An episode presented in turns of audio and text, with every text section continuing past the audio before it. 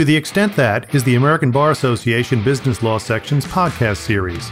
Our podcasts provide general information. They aren't a substitute for legal advice from a licensed professional.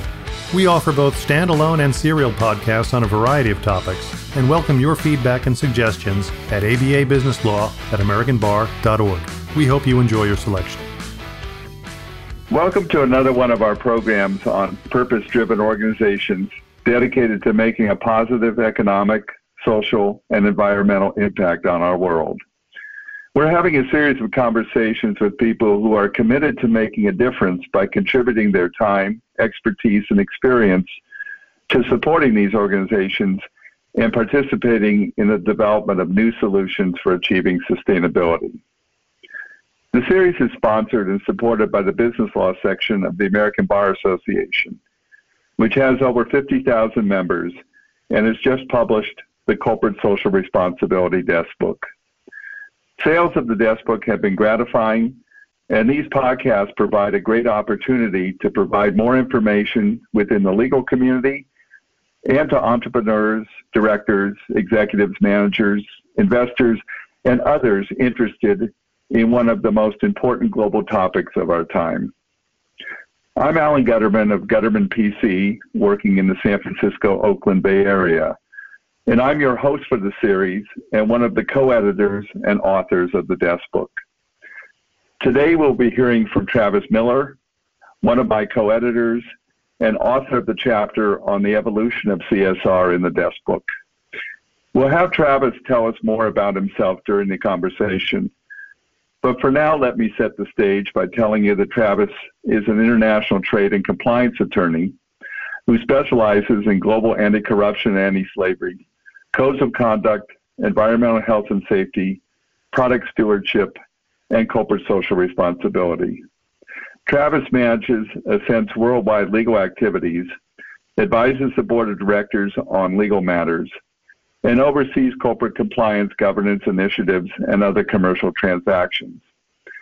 Before coming to Ascent, he served in various high level counsel positions with companies such as Microchip Technology, Foresight Group, and St. Jude Med- Medical.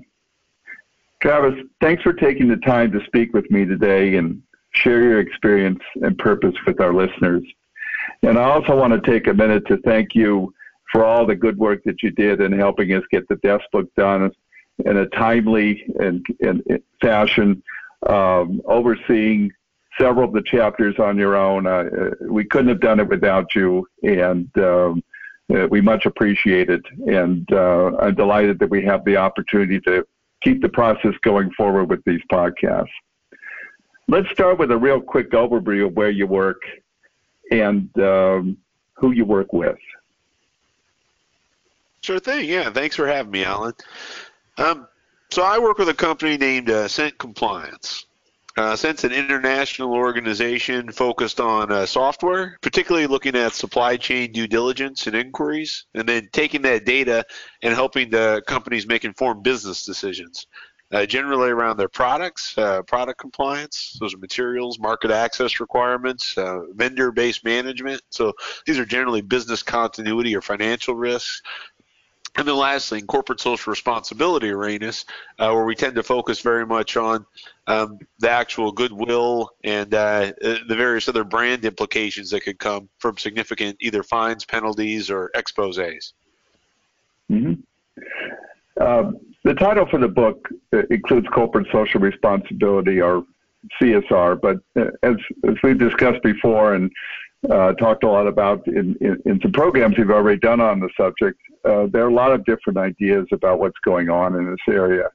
Uh, I've asked each of my guests to take a few minutes to share with us their understanding of some of the different buzzwords and concepts such as CSR and ESG, sustainability, purpose, uh, impact, and, and any other terms that, that are used, and, and how you go about trying to explain that to uh, your clients and colleagues and friends and, and family members who ask, uh, you know, what it is you're doing and, and why is it important. Yeah, absolutely. It's a tricky definition and one that's changed quite a bit through time, and one that I would argue is changing even more so now than it ever has historically. Um, you know, I wrote the chapter on the history of, of, a lot of these activities, and you know, a lot of them started off with voluntary principles. You know, somebody wanted to do something, they wanted to do it as a way uh, to either breed additional recognition or uh, to try to establish some value or to kind of articulate and uh, demonstrate their baseline corporate principles, their ethic, and who they were. Uh, what you're finding more and more in this day and age is that most of the things that were at one point, you know, voluntary initiatives have now gravitated towards mandatory requirements.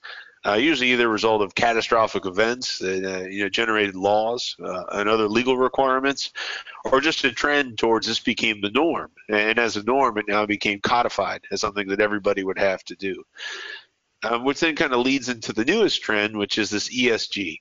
Um, so I would quantify ESG as the ability for investors uh, trying to seek uh, to understand the financial implications or ramifications of this new suite of corporate social responsibility laws. Uh, the way I tend to think about it is the associated impact. Uh, so I mentioned uh, my company Assent, you know, works in three principal areas. So if you think about product compliance and you know the downstream implications, you know, our companies are basically a sum of components, the things that we produce, uh, the elements that we source, the partners we work with. And in the product space, if you have materials of concern, you know, things that are regulated, uh, certain requirements you have to meet to gain access uh, to a new market, and you fail to do so, you end up with a loss of TAM, or total addressable market. Uh, if you think about the vendor management landscape and the, the various business continuity risks, you know, the massive trade tariffs and new country of origin requirements and disclosures, uh, you know, major geographic or even health scares like coronavirus that's going on right now. Those implications tend to associate very much with financial implications. You know, the cost of doing business, of engaging with that supplier, and how it's going to impact the cost and value of your goods. And then lastly, that corporate social responsibility suite, you know, really goes down to a tactical level. And you know, what are the brand implications of an anti-corruption uh, probe or uh, human trafficking finding related to my suppliers?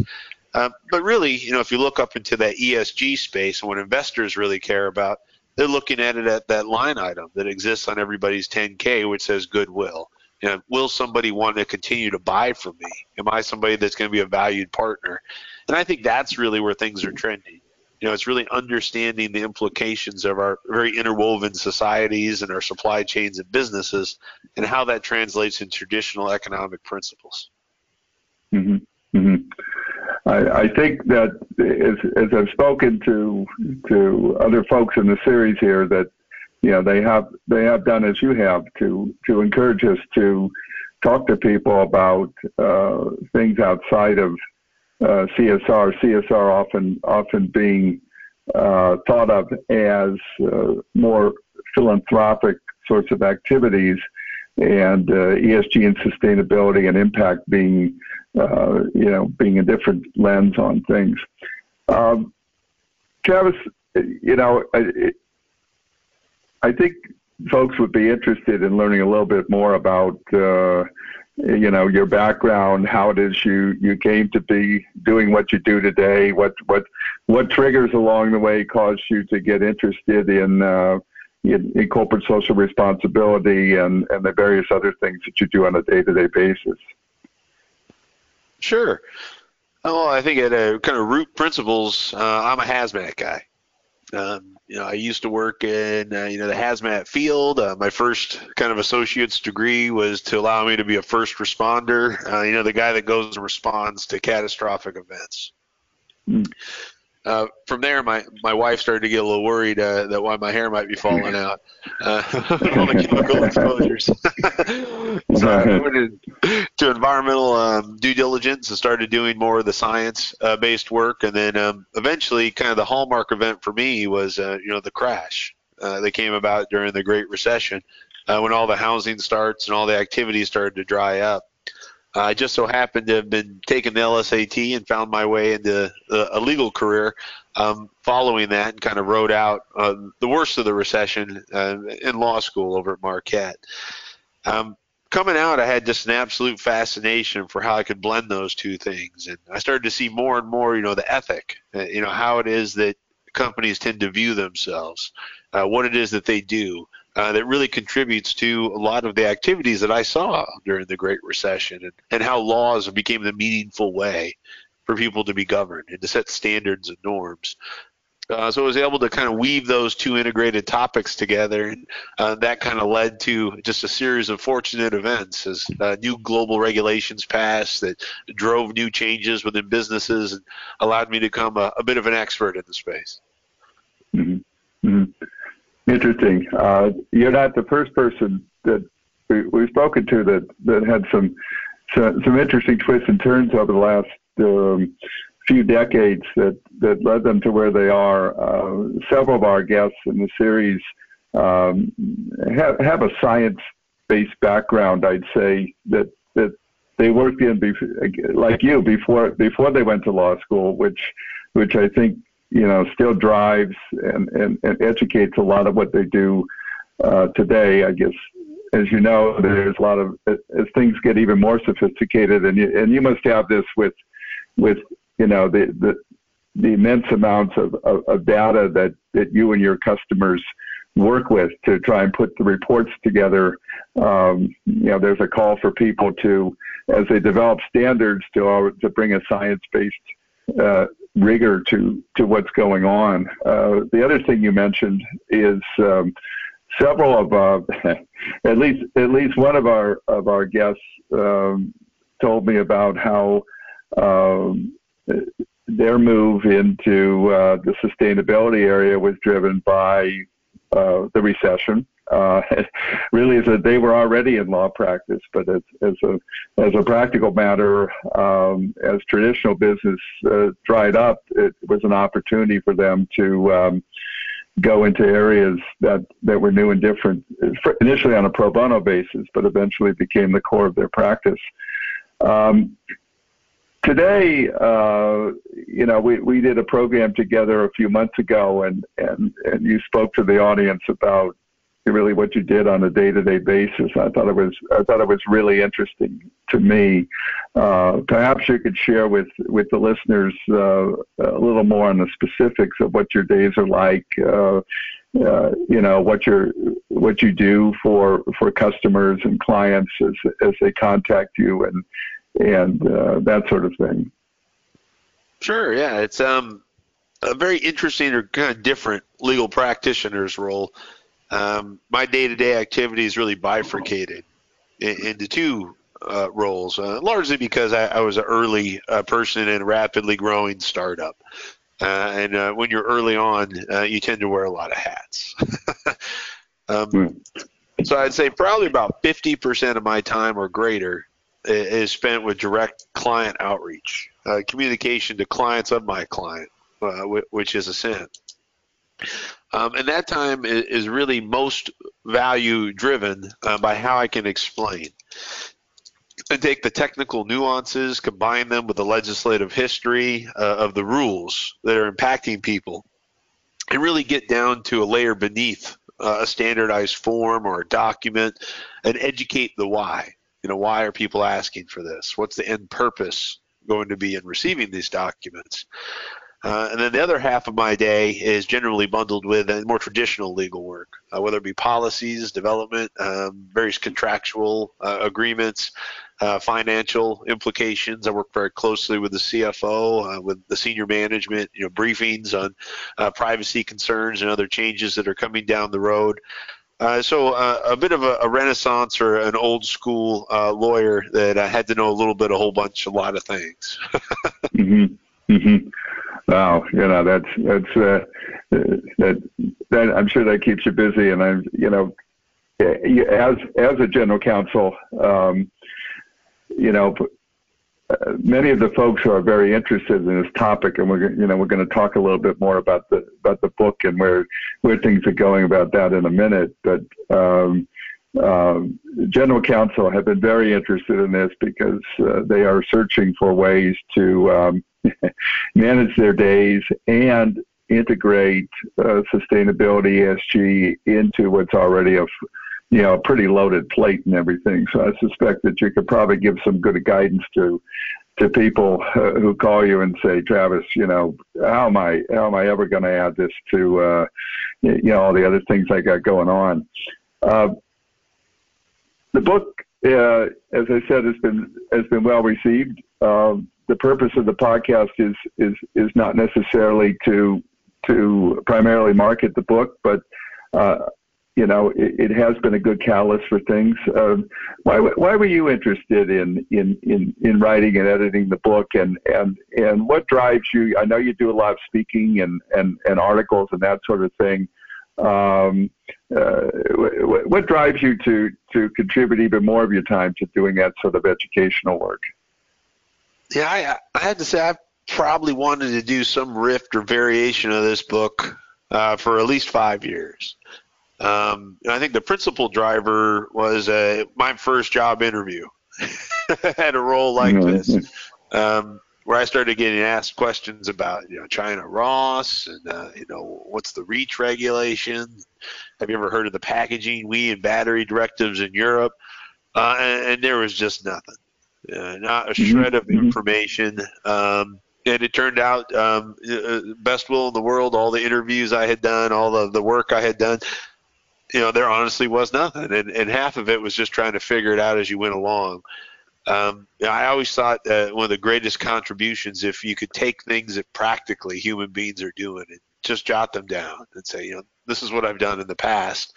You know, it really allows people to build and to grow and to establish, you know, that next level or that next kind of tranche in the evolution of these things. And as we're just kind of hitting the first decade where a lot of these corporate social responsibility laws have started to take hold you know there's new enforcement mechanisms you know i really wanted the piece and i'm very happy with the way it turned out uh, to be a, a, realization that corporate social responsibility is, is not you know a siloed event. It's not a siloed activity within an organization.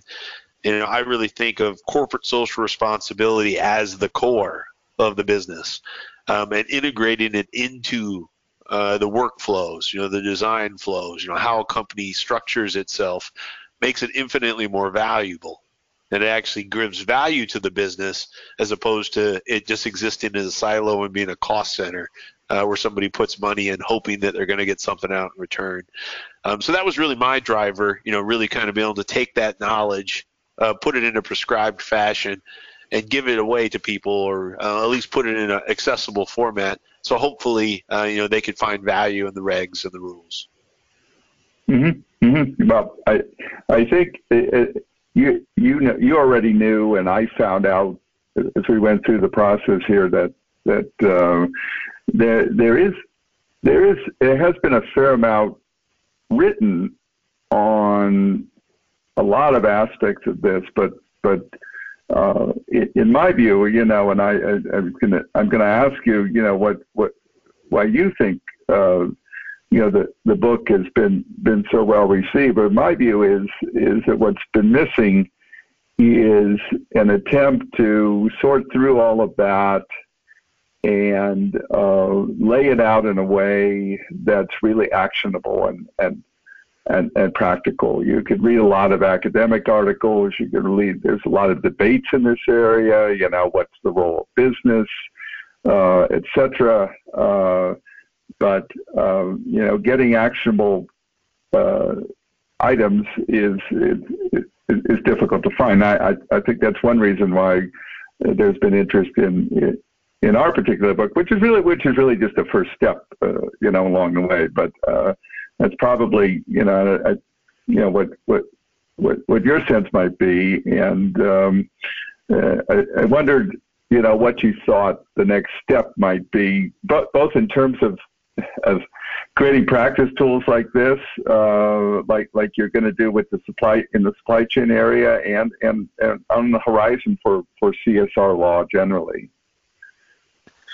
Yeah, I think you really hit uh, the nail on the head there, Alan it's the the practicality of it. Um, you know, there's been um, ample discussion over the theoreticals uh, that really get down to you know why a company should act. You know, what is important about these concepts?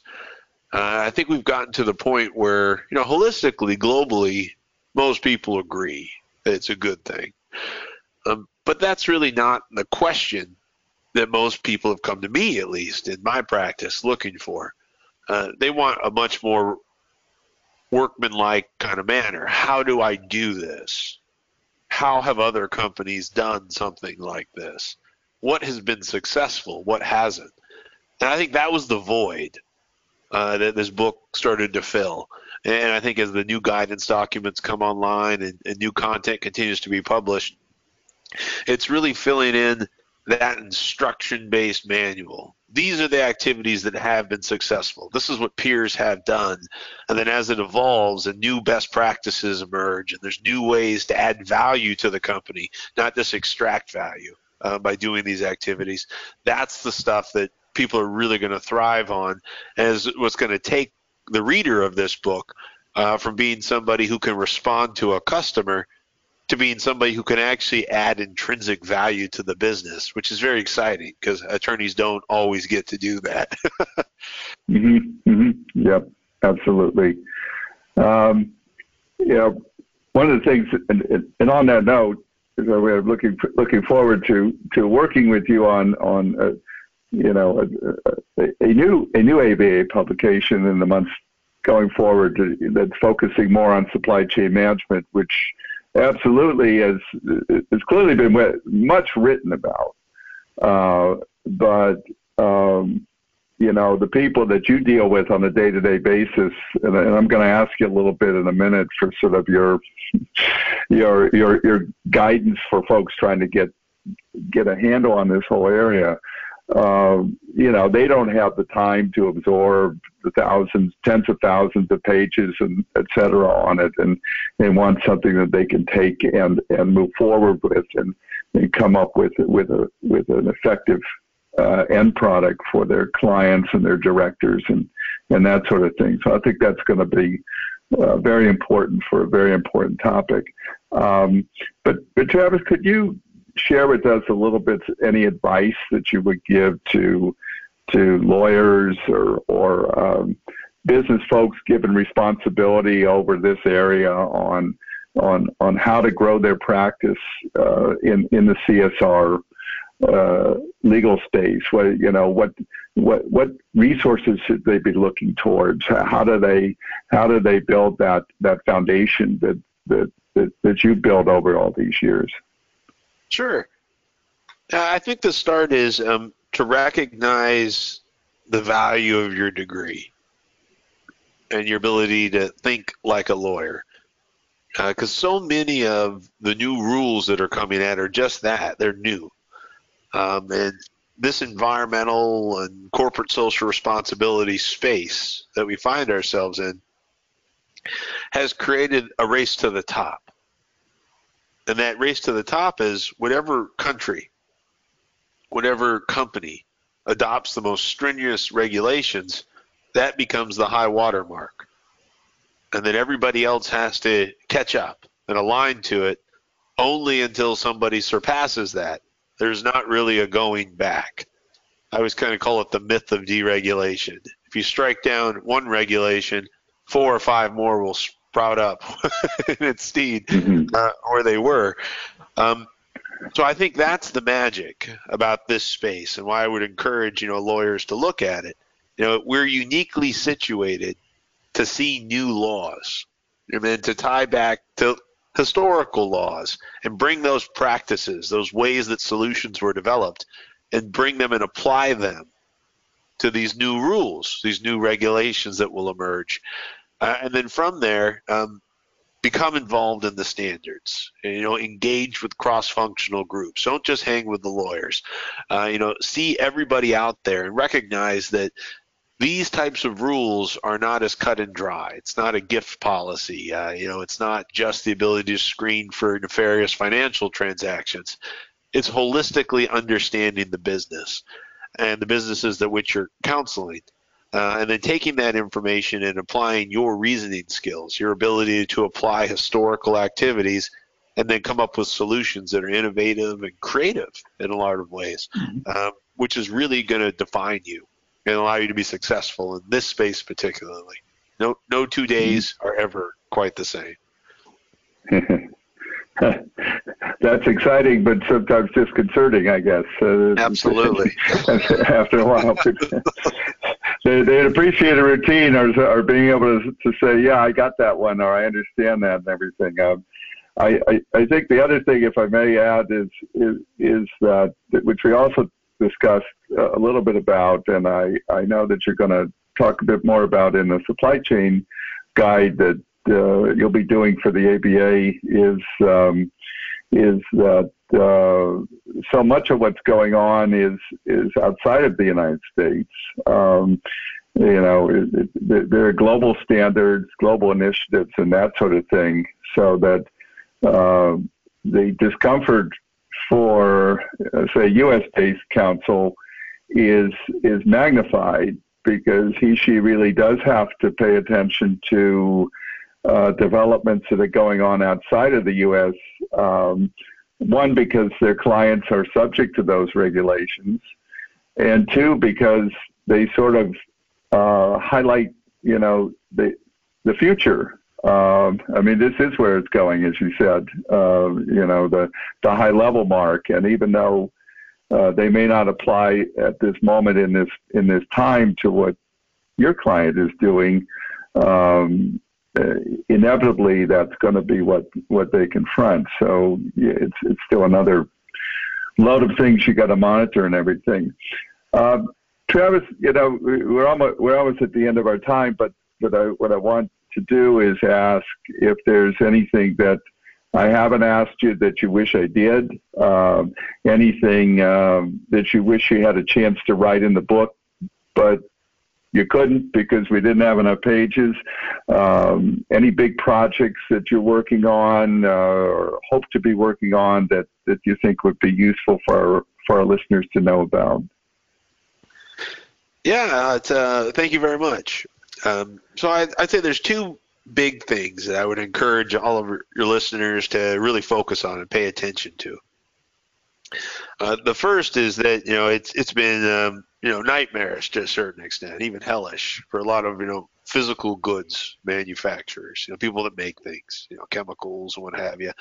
Uh, over the last several decades, as regulations caught up with uh, you know outsourcing and globalization, uh, essentially, and a lot of the regulations are triggered or oriented around that. Everything from, you know, the uh, trade wars into, you know, the reaches of RoHS's in Europe.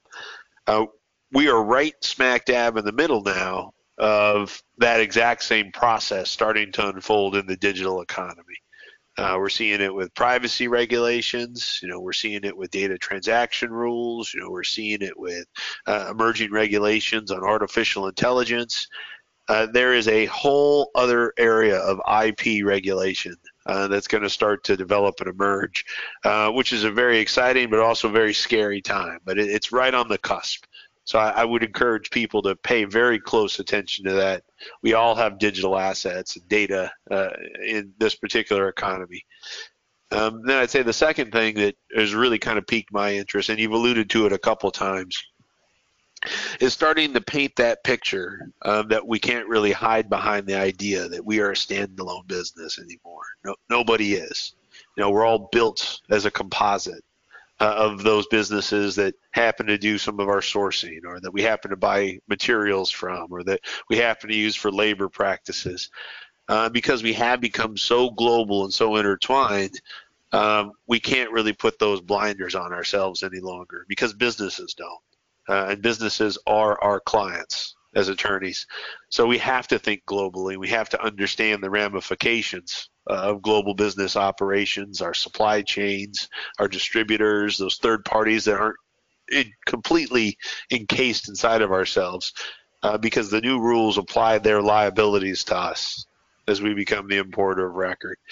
So I, I, think mm-hmm. that's an area that I'm really excited to talk about, and that supply chain guidance book that we're going to come up with is really going to explore that with a lot of fun and a lot of excitement. Mm-hmm. Great, sounds good. I'm looking forward to it. And and and Travis, I want to thank you again for for participating today, and of course, I want to thank all of you out there for listening. Um, I hope you'll join me for other programs in the series and you can find information about the series, all of my guests, and the desk book, as well as resources on series topics provided by the contributors at my website, um.